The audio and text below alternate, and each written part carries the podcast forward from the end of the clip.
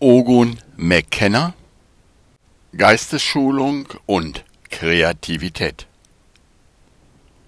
Ich suche dich, ich finde. Pablo Picasso. Heute wollen wir uns mit der Rolle beschäftigen, die Kreativität und kreative Prozesse für die Geistesschulung spielen können.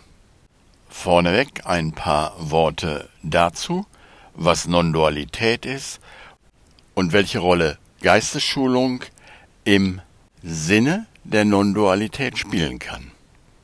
Non-Dualität oder Nicht-Zweiheit ist ein Wort, ein Begriff aus der Advaita-Tradition, und es ist wie andere Worte auch ein Versuch, der Wahrheit mit Worten so nahe wie möglich zu kommen. Nicht-Zweiheit bedeutet, dass es im Geist keinerlei Trennung geben kann. Jede Trennung, die wir im Geist wahrzunehmen glauben, muss illusionär sein. Diese Nichtzweiheit ist keine Erfahrung. Und auch hier sieht man zum Beispiel wieder, wie schwierig es und wie gefährlich es ist, mit Worten zu agieren. Eine Erfahrung würde voraussetzen, dass es eine Trennung gibt in einen Erfahrenden und die Erfahrung. Und damit wäre der Geist bereits gespalten. Schauen wir kurz, wie ein Kurs in Wundern sprachlich mit diesen Schwierigkeiten umgeht. Ein Kurs in Wundern zieht eine klare Trennungslinie zwischen Wahrnehmung und Erkenntnis. Wahrnehmung oder das, was wir Bewusstsein nennen, ist gespalten. Es besteht aus einem wahrnehmenden Subjekt und einem wahrgenommenen Objekt. Ich sehe dich spaltet den Geist in Ich und Du in zwei Teile. Ich bin das Subjekt, du bist das Objekt. Das ist Wahrnehmung. Erkenntnis oder Erkennen wird im Kurs in dem Sinne gebraucht, dass der Geist sich einfach erinnert, dass Trennung unmöglich ist. Es ist ein Prozess oder ein Moment des Innewerdens, den ein Kurs in Wundern die Schau nennt. Dieses Innewerden ist ein geistiger Sprung, der sich von selbst vollzieht.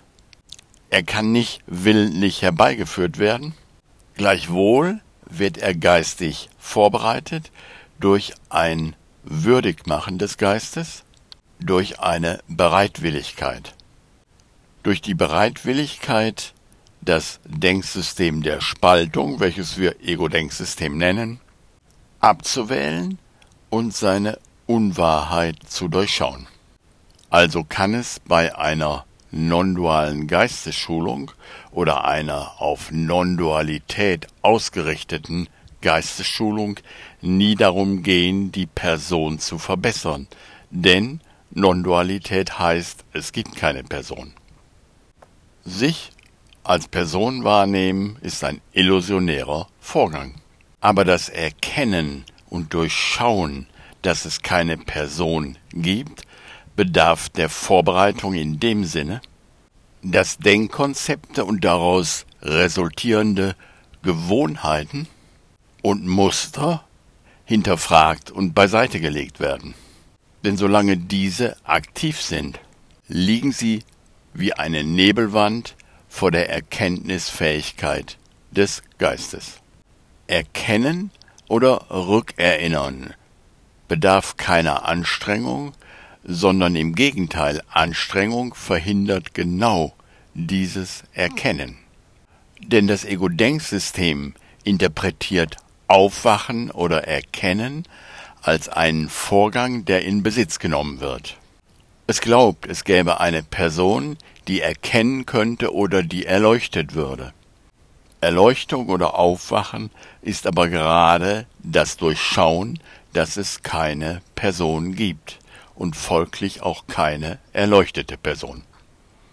Kreativität im Sinne einer non-dualen Geistesschulung heißt also, sich wieder daran zu erinnern, dass alle Probleme bereits gelöst sind. Wie es zum Beispiel in Lektion achtzig des Übungsbuches von Ein Kurs in Wundern geübt wird.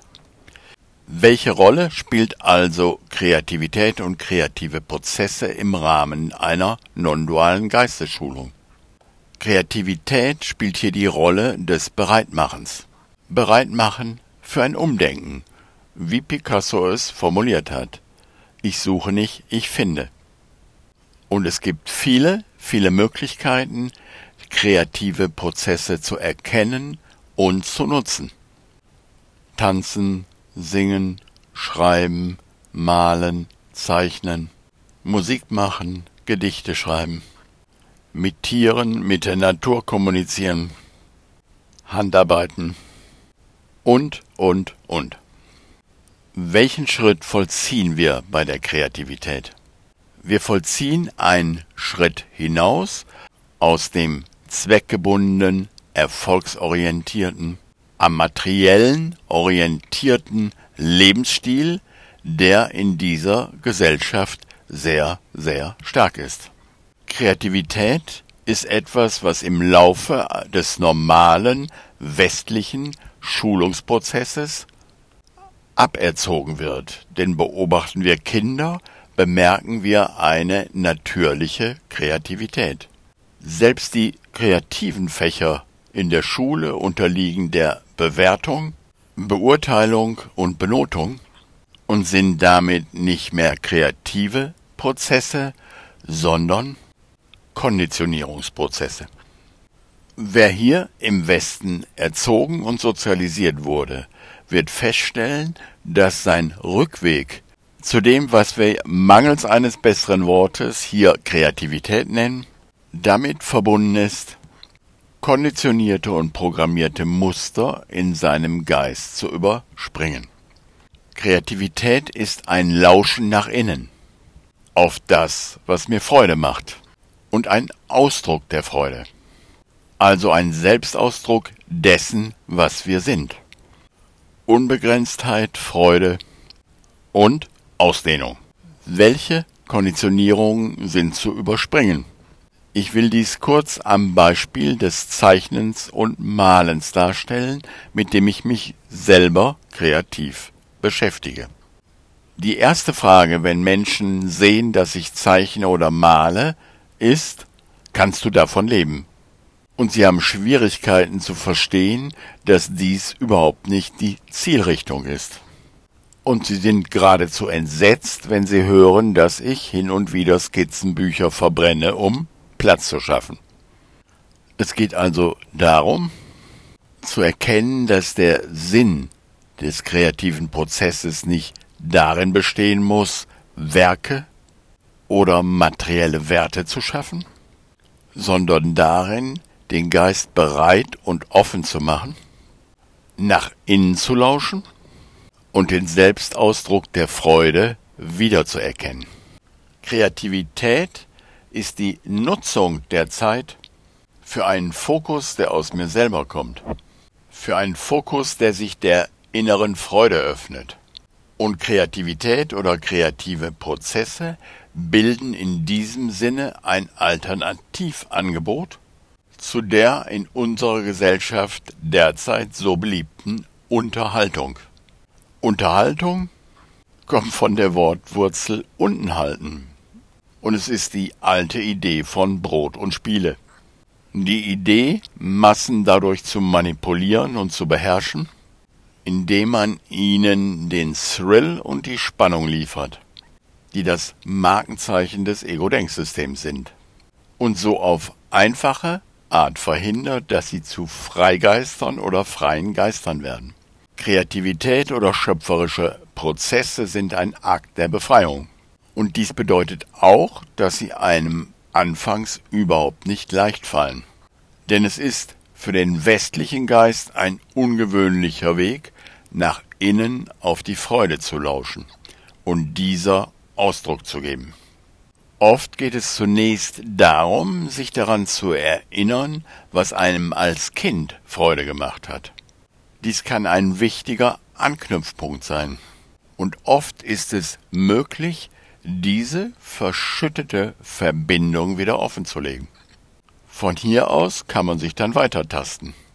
und so die innere Freude wiederentdecken, ohne den Wert dieses Tuns an guten Ergebnissen festzumachen oder messen zu wollen. So öffnet sich der Weg, Kreativität auch im Denken anzuwenden. Kreatives Denken heißt, ich löse mich von Konditionierung und vorgegebenen Glaubensmustern und Glaubenssätzen, ja Glaubenssystemen. Ich benutze die Kreativität, um zu hinterfragen, woran ich glauben will, und lass mir nicht mehr von Angst, Angst, Angst die Glaubenssätze und Glaubensmuster diktieren, die mir vielleicht helfen mögen, unauffällig in der Masse mitzuschwimmen, die aber ein großes Maß an Unzufriedenheit und Leblosigkeit mit sich bringen. Ganz einfach, weil ich eben nicht eine kleine Person bin, sondern ein großer kreativer Geist mit ungeahnten Möglichkeiten. Kreativität bedeutet also, dass man eine innere Reibung zulässt. Eine Reibung, wie sie etwa wahrgenommen wird, wenn man vor einer leeren weißen Leinwand steht.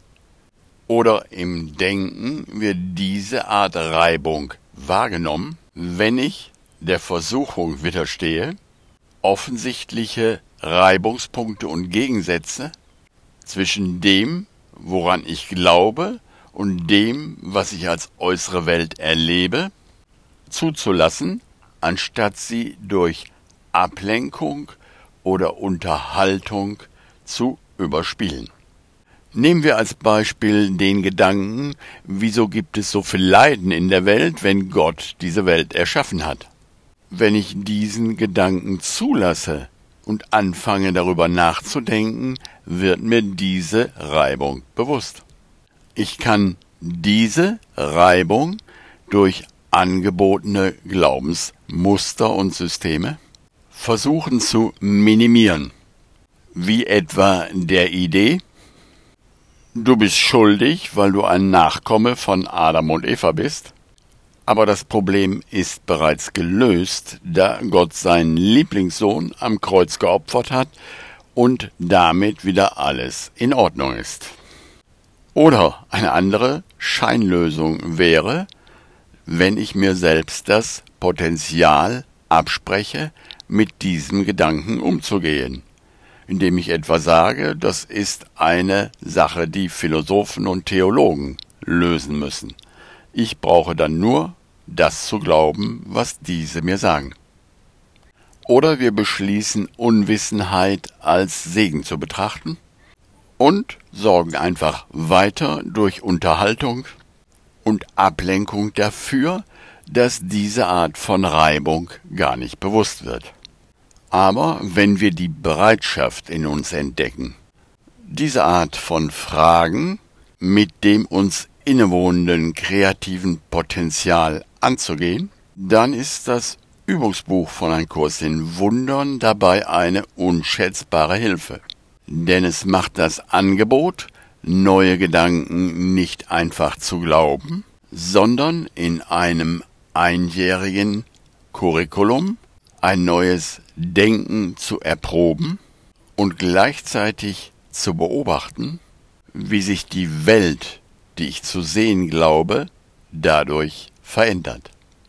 So wie man etwa probeweise Farben auf einer Leinwand aufträgt, die man jederzeit wieder übermalen kann und so zu einem Ergebnis gelangt, mit dem man zufrieden oder im Frieden ist.